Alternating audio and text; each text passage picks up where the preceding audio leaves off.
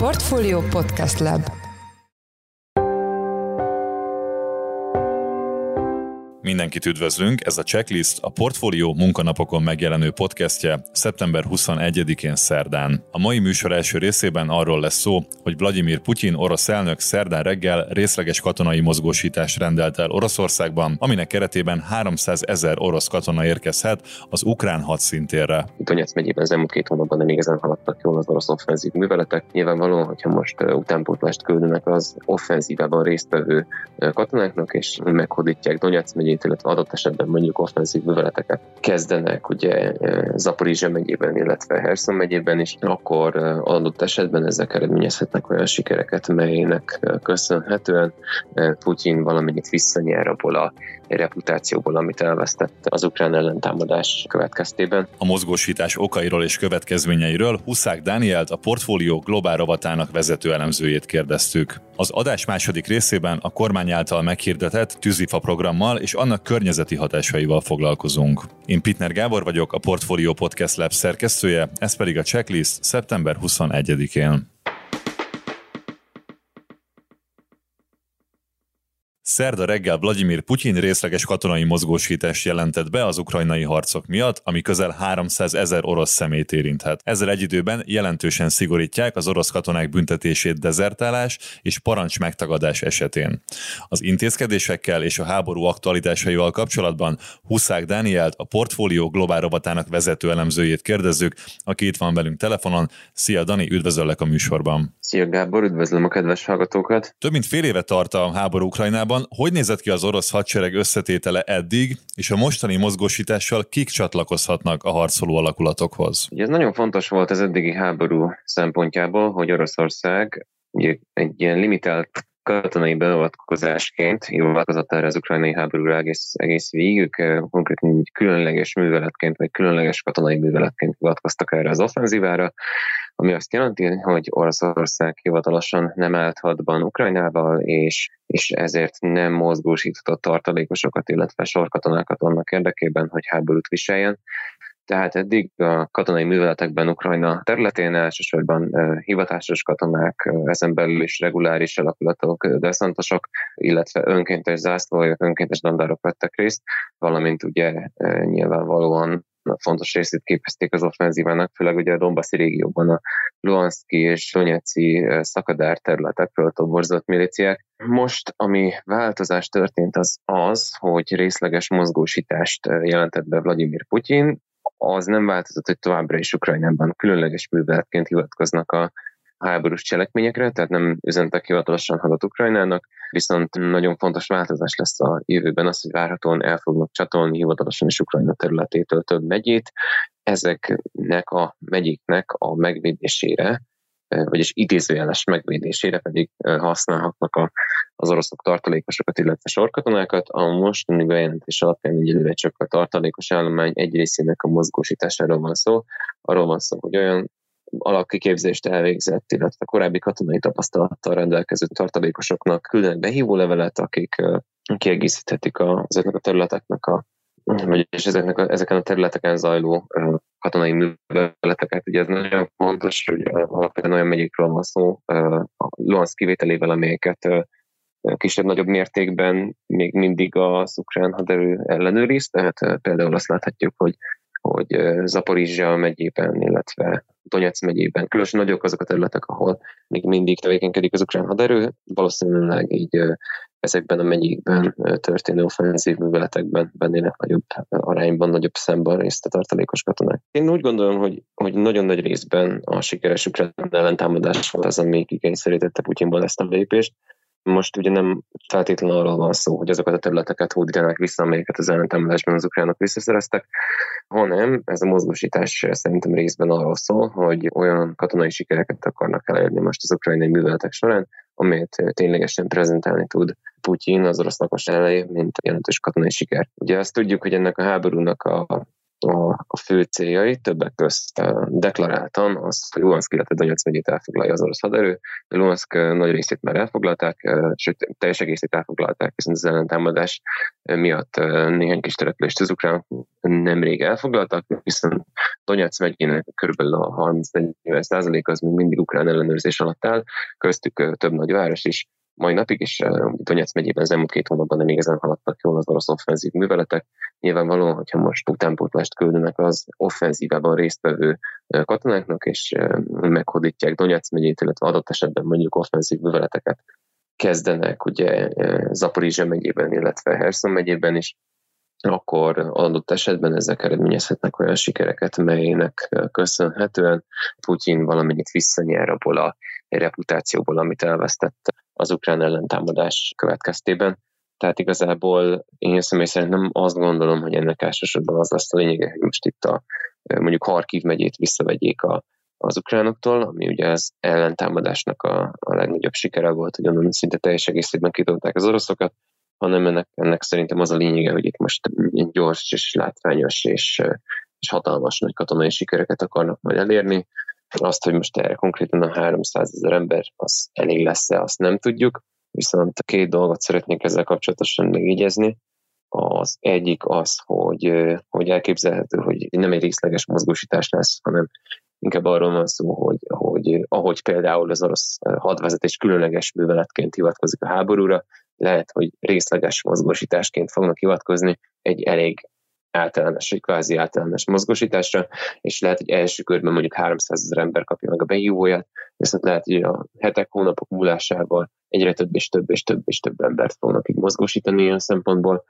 Ezt meg ugye nem látjuk. A másik, ami szerintem még fontosabb az emberi utánpótlásnál az, hogy ugye lesznek ezek a népszavazások, melynek következtében ugye ezek az ukrán területek ezek Oroszországhoz fognak csatlakozni várhatóan, ez azt is jelenti, hogy az orosz katonai vezetés, illetve a Kreml az Oroszország elidegeníthetetlen részének fogja tekinteni ezeket a területeket, ami azt jelenti, hogy akár stratégiai fegyverekkel is meg lehet védeni ezeket a ezeket a területeket, tehát elképzelhető, hogy ha nem úgy halad a mozgósítás ellenére sem ezekben a térségekben a katonai offenzíva, eh, ahogy ezt a, az orosz hadvezetés eltervezi, akkor ebben az esetben akár stratégiai csapásmérő fegyverekhez is nyúlhatnak. Elég sok elemzés volt erről hallható az elmúlt hetekben, hogy, hogy legalább taktikai atomfegyverek használatát fontolgatja a Kreml. Ennek ezeknek a térségeknek az elcsatolásra jogalapot teremthet. Ez talán aggasztóbb fejlemény, mint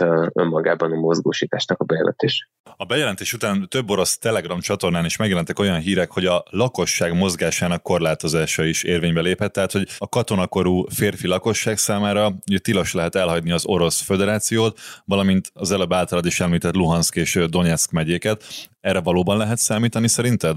Hát eddig azt látjuk, hogy törvényi szinten az van, hogy aki készhez kapta már behívó levelét, ő nem hagyhatja el az otthonát a Védelmi Minisztérium engedélye nélkül, de általános tiltás ez talán még törvényi szinten nincsen. Ami érdekes az, hogy megfigyelhet egy olyan jelenség, hogy nagyon gyorsan állítólag elfogytak az Oroszországból kivezető repülőjegyek az elmúlt kb. 24 óra során, illetve vannak plekkák, hogy, hogy a repülőjegyek egyáltalán nem értékesítenek jegyeket a a katonakorú 18 és 60 éves közti férfiaknak. Egyelőre ezek még nem megerősített információk, tehát inkább azt lehet mondani, hogy, hogy a, a, törvényi keretekből érdemes egyelőre kiindulni, amelyek azt mondják ki, hogy a behívó levél átvétele után tilos a lakhely elhagyás, de egyelőre más jellegű korlátozások még hivatalosan nincsenek, mivel uh, ugye sor katonai állományt azt uh, elvileg még nem hívták be, csupán a tartalékosok, azon belül is egy, uh, egy kisebb rétegnek a mozgósítására került most sor. Mit kell tudni arról az elfogadott törvényjavaslatról, ami az orosz katonák büntetését szigorítja dezertálás és parancs megtagadás esetén? Olyan gyakori esetekről van szó, hogy, hogy szükséges volt a szigorítás? Azt lehet azért megfigyelni, hogy az orosz haderő az az ukrajnai háború kezdete óta azért kisebb-nagyobb morálbeli problémákkal küzd. Talán példátlannak mondható az, hogy az a háború korai szakaszában eh, milyen nagy mennyiségű eh, fegyvert, haditechnikai eszközt hagytak hátra a kezelőik a frontvonalakhoz közel, és egyszerűen sétáltak haza Oroszországba. Nyilván ez akkor azért volt elsősorban, mert az orosz hadvezetés az azt állította a katonáknak, hogy eh, csupán egy hadgyakorlaton fognak részt venni, amiből végül egy másik országnak a lerohanását próbálták meg. Illetve nyilván a Harkivi offenzíva során is megfigyelhető volt az, hogy az orosz védvonalak olyan gyorsan összeomlottak, hogy sok orosz katona az gyakorlatilag fejvesztve menekült haza, fegyvereket, technikai eszközöket hátrahagyva, állítólag egy részük a civil ruhában is menekült ráadásul. Tehát azért azt lehet mondani, hogy, hogy valóban vannak gondok a morállal, és akkor még arról nem is beszéltünk, hogy ugye reguláris alakulatokon belül is sokan egyáltalán nem akartak Ukrajnába menni, és még azelőtt mm, tagadták meg akár a javasolt instrukciókat az úgynevezett különleges műveletben való részvételre miatt egyáltalán az országba jutottak volna. Tehát ezért látható az, hogy az orosz erőben elég komoly gondok voltak a morállal, illetve vannak a mai napig. Én úgy gondolom, hogy talán az orosz törvénykezés az azt reméli, hogy ezekkel a szigorú büntető intézkedésekkel majd valamikor változás áll be ezen a téren, mivel nyilvánvalóan a megnövelt fizetés, illetve a bónuszok, amelyeket eddig ígértek a katonáknak, azok nem hozták meg a lényeges változásokat. Nagyjából egyébként a tegnap törvények azok arról szólnak, hogy például ugye amellett, hogy beemelték a mozgósítás háborús statáriumot, uh, mint szigorító tényező a, a büntető törvénykönyvben arról is szó van, hogy börtönbüntetéssel sújtanak például azokat az orosz katonákat, akik, akik leteszik a fegyvert az ellenség előtt, büntetnék 15 éves börtönbüntetéssel azokat, akik fosztogatnak. A dezertőrökre akár 10 éves kényszermunka is vár, illetve a parancs megtagadását is 3 éves börtönbüntetéssel kriminalizálnak. Az mondható el, hogy azért ezek az intézkedések ezek többnyire szovjet időkben is érvényben voltak, amikor Oroszország háborúban, háborúban állt, sőt ennél sokkal szigorúbb szankciók is voltak, de ugye mióta az Orosz Föderáció létezik, azért ennél enyhébb büntetések vonatkoztak ezekre a dolgokra, ráadásul ugye a, a fegyverletétel, illetve a fosztogatás az valamiért egyáltalán nem volt büntetendő. De most ugye ezek szigorodtak nyilvánvalóan azzal a célra, hogy, hogy ezek, a, ezek a tényezők talán valamekkora visszatartó erővel bírnak majd. Nem tudjuk, hogy ennek ténylegesen milyen hatásai lesznek, azért egyelőre az lehet mondani, hogy ha azt láttuk a reguláris erőktől, hogy súlyos motivációs gondokkal küzdenek az ukrajnai műveletek során, akkor nem biztos, hogy vártó az, hogy a a tartalékosok eh, később akár a sorskatonák azok lényegesen motiváltabbak lesznek ebben a dologban, de hát egyelőre még talán akkor ilyen spekulációkba bocsátkozni. Erdogán török elnök a minap arról beszélt, hogy Putyin készen állhat abba hagyni a háborút, de ez az intézkedés felfogható inkább egyfajta eszkalációnak, maga a mozgósítás? Valószínűleg igen. Én úgy gondolom, hogy talán maga Vladimir Putyin elnök is elég sokat vívódott azon, hogy mit reagáljon a Harkivi ukrán ellen támadás sikereire. Most ez a lépés az inkább úgy tűnik, hogy abban az irányban mozdította el a dolgokat, hogy úgy döntötte, hogy inkább, inkább fokozza az orosz katonai képességnek a jelenlétét Ukrajnában, tehát gyanítom, hogy tényleg lehetett szó arról, hogy esetlegesen valamilyen deeszkalációt megpróbáljanak ugye a konfliktus kapcsán, csak valószínűleg Putyinnak nem volt túl sok támogatója egy olyan kedvező alkul létrehozásában, amelynek köszönhetően az oroszok az elfoglalt területeket meg tudják tartani. Maga Erdogan elnök is egyébként azt támogatja, hogy Oroszország a Donbass és a Krímet is teljes részében jutassa vissza Ukrajnának, úgyhogy ezért gondolom azt, hogy végül úgy döntött, hogy politikailag nagyon sokat veszítene azzal, hogyha ha deeszkalálna, és nem tud nagy olyan kedvező alkot létrehozni, melynek köszönhetően Oroszország legalább a katonai sikereinek egy részét fel tudja tartani, úgyhogy ezért gondolta azt, hogy inkább, inkább fokozni fogja ott az orosz katonai képességeket annak érdekében, hogy térdekényszerítse Ukrajnát, felfogható ez önmagában a mozgósítás bejelentése és egy eszkalációnak, de nyilvánvalóan nem még sokkal súlyosabb forgatókönyvek is lehetnek, érdemes lesz figyelni őket a térségből a következő napokban, hetekben. Köszönjük szépen! Az elmúlt percekben Huszák Dániel, a Portfólió Globál rovatának vezető elemzője volt a checklist vendége. Köszönjük, hogy itt voltál velünk a műsorban. Köszönöm szépen és a figyelmet, kellemes napot kívánok! Vasárnap hatósági áras tűzifa programot jelentett be Nagy István agrárminiszter, melynek keretén belül 10 köbméter tűzifára lesznek jogosultak a családok fixált áron. Augusztus óta elég nehéz tisztán látni tűzifa ügyben, ezért itt van velünk telefonon keresztül Rodics Katalina, Greenpeace Magyarország biodiversitás kampány felelőse. Jó napot kívánok, üdvözlöm a műsorban. Jó napot kívánok! Első kérdésem, hogy kicsit menjünk vissza az időben augusztusig, és hogy környezetvédelmi szempontból mi a kritikája a kormány nyári tűzifa rendeletének? ennek mind környezet és mind természetvédelmi szempontból nagyon súlyos következményei vannak, hiszen ha a természetvédelmet nézzük, ennek a kormányrendeletnek az volt a legfelháborítóbb döntése, hogy védett területeken, tehát a nemzeti parkokban is, Natura 2000 területeken is ki lehet vágni fát, akár milyen idős erdőt, tűzifával lehet aprítani, és tulajdonképpen az összes természetvédelemmel kapcsolatos korlátozást, ami eddig azért a hazai erdőket védte, azt feloldotta, tehát úgynevezett vegetációs időben, amikor fészkelnek a madarak, és élet van az erdőkben, védett területeken pláne, akkor is lehet a jövőben fát kitermelni. Azon kívül nem kell meg várni az úgynevezett vágás érettségi kort, ami azért tudni kell, hogy ez ilyen 80-100 éves fákat jelent, egy büknél, tölgynél ez igazán a kamaszkora a fának, hiszen ezek több száz évig élnek, 7-800 évig is elélnek, de minden esetre még ezt se kell betartani, és azelőtt 20 évvel már ki lehet vágni a fákat, nem volt kötelező az, hogy újra telepítsék az erdőt. Tehát rengeteg olyan elfogadhatatlan döntést tartalmazott ez a kormányrendelet, ami a még megmaradt, viszonylagosan jó állapotban lévő hazai erdőket a védett területen azok megóvták volna. Ugye a rendeletet azóta módosították, ez a módosítás ez kezelte valamennyire az aggodalmakat? Nagyon fontos, hogy pontosítsunk, ezt a rendeletet senki nem módosította. Ez egy kormányrendelet, egy törvény erejével lehetővé tette mindezt, és utána egy kicsit kozmetikázni próbálták, szerintünk ez egy kommunikációs fogás volt mindössze, mert egy miniszteri utasítást jelentetett meg Nagy István, ami tulajdonképpen csak az ő mozgáskörébe, minisztériumi hatáskörébe tartozóknak tartalmazott valamilyen enyhítő előírást, amiben azt mondta, hogy nem lehet védett területen tarvágást tehát teljesen csupaszra vágását a területnek megengedni, és hogy a fészkelési időszakban sem lehet fát kivágni. Tehát ráadásul nem is az összes természetvédelmi korlátozást, amit feloldottak, próbálta helyrehozni ezzel, hanem csak ezt a kettőt.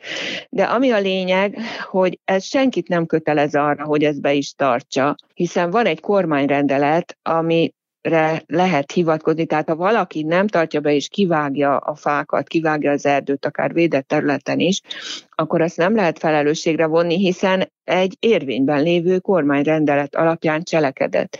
És ahogy látjuk, és amilyen hírek jönnek hozzánk, azért ez meg is indult, ez a fakivágás, úgyhogy rengeteg megkeresést kapunk, hogy, hogy elindult a, a fáknak a kivágása, akár a bükkben, akár más területeken is, ahol szeretnénk ezeket az erdőket még megóvni. Ugye a kormány álláspontja az viszonylag érthető, tehát van egy óriási energiaársok, ami miatt költségvetési szempontból is ugye ez nagy tétel a büdzsének. Az embereknek is ugye többet kell fizetni, ezért valahogy ugye próbálják jobban hozzáférhetővé tenni a, a tűzifát. De mi ennek az egésznek a kockázata, hogyha ugyanis említette, hogy olyan területeken is megindult a fák kivágása, ahol eddig nem történt ilyen, ennek mi a kockázata? Ennek nagyon sok kockázata van. Először is mindannyian megéltük ezt a rendkívül forró, száraz, asszályos nyarat. Senki nem vitatkozik talán már azon, reméljük, hogy itt a globális felmelegedés növekedés kapcsán Magyarország nagyon kitett a klímaválságnak, nagyon kevés csapadék volt, nagyon nagy volt a szárasság, hőség, és ezt igazán az erdeink tudnák valamennyire mérsékelni. Hogy most esünk neki annak a megmaradt kevés természetes erdőnek, az egyszerűen elfogadhatatlan. Úgyhogy tulajdonképpen tényleg szó szerint magunk alatt vágjuk a fát, és tesszük tönkre az országot, hiszen a Magyar Tudományos Akadémia tudósai is egy felmérést évekkel ezelőtt közzétettek, valószínűleg, hogyha nem változtatunk, akkor akár 2040-50 körülre Magyarország egy jó része olyan száraz gyeppé fog alakulni, ahol még legeltetni se lehet, nem, hogy kukoricát és napraforgót és egyebet termelni. Tehát iszonyú fontos lenne megőrizni az erdőinket, sőt, helyreállítani a tönkretett részeket is, Úgyhogy ez az egyik oldala. A másik pedig az, hogyha belegondol, a lakosságot igen segíteni kell. De nem biztos, hogy tűzifával kell feltétlenül segíteni, mert mondjuk a városokban, a lakótelepeken most senki nem akar kilógatni a kájhájából csöveket, mint Romániába, hogy ott füstöljünk. Még falun is nagyon sok olyan ház van, ahol már nincs kájha, mert elbontották.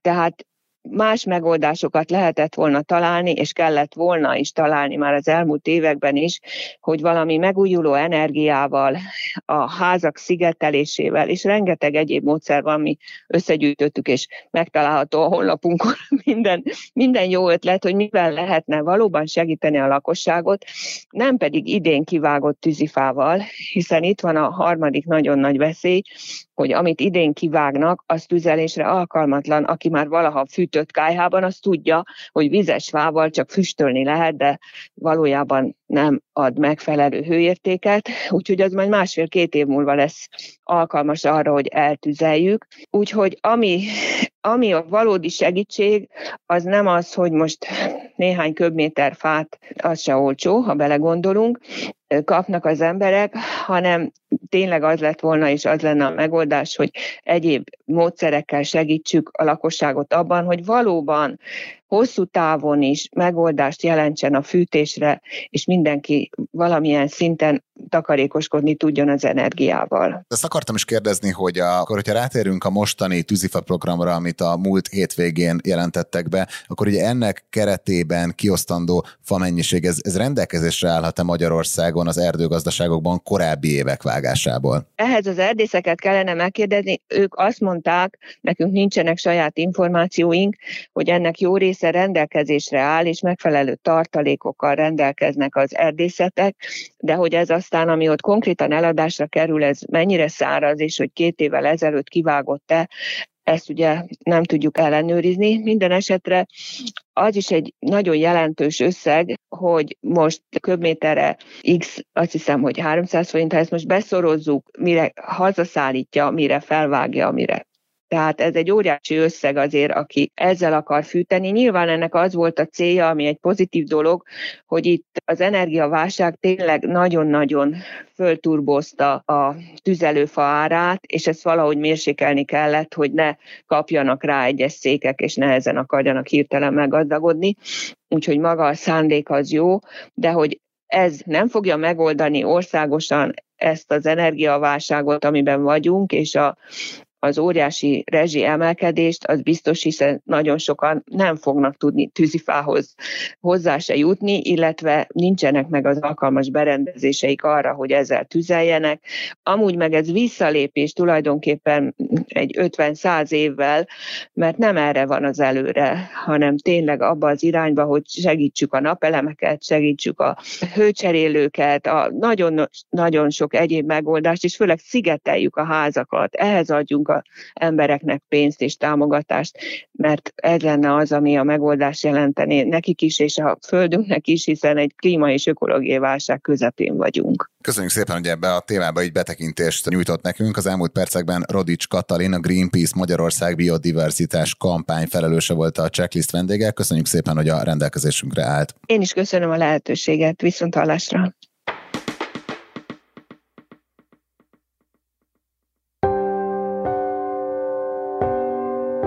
Ez volt már a Checklist, a Portfolio munkanapokon jelentkező podcastje. Ha tetszett az adás, iratkozz fel podcast csatornánkra valamelyik nagy podcast felületen, például a Spotify-on, az Apple Podcast-en vagy a Google Podcast-en. Ha segítenél nekünk abban, hogy minél több hallgatóhoz eljussunk, akkor arra kérünk, hogy értékeld a Portfolio Checklist podcast csatornát azon a platformon, ahol követsz minket. A mai adás elkészítésében részt vett Bánhidi Bálint, Forrás Dávid és Gomkötő Emma, a szerkesztő pedig én, Pitner Gábor voltam. Új műsorral holnap, azaz csütörtökön 5 órakor jelentkezünk, addig is szép napot, sziasztok!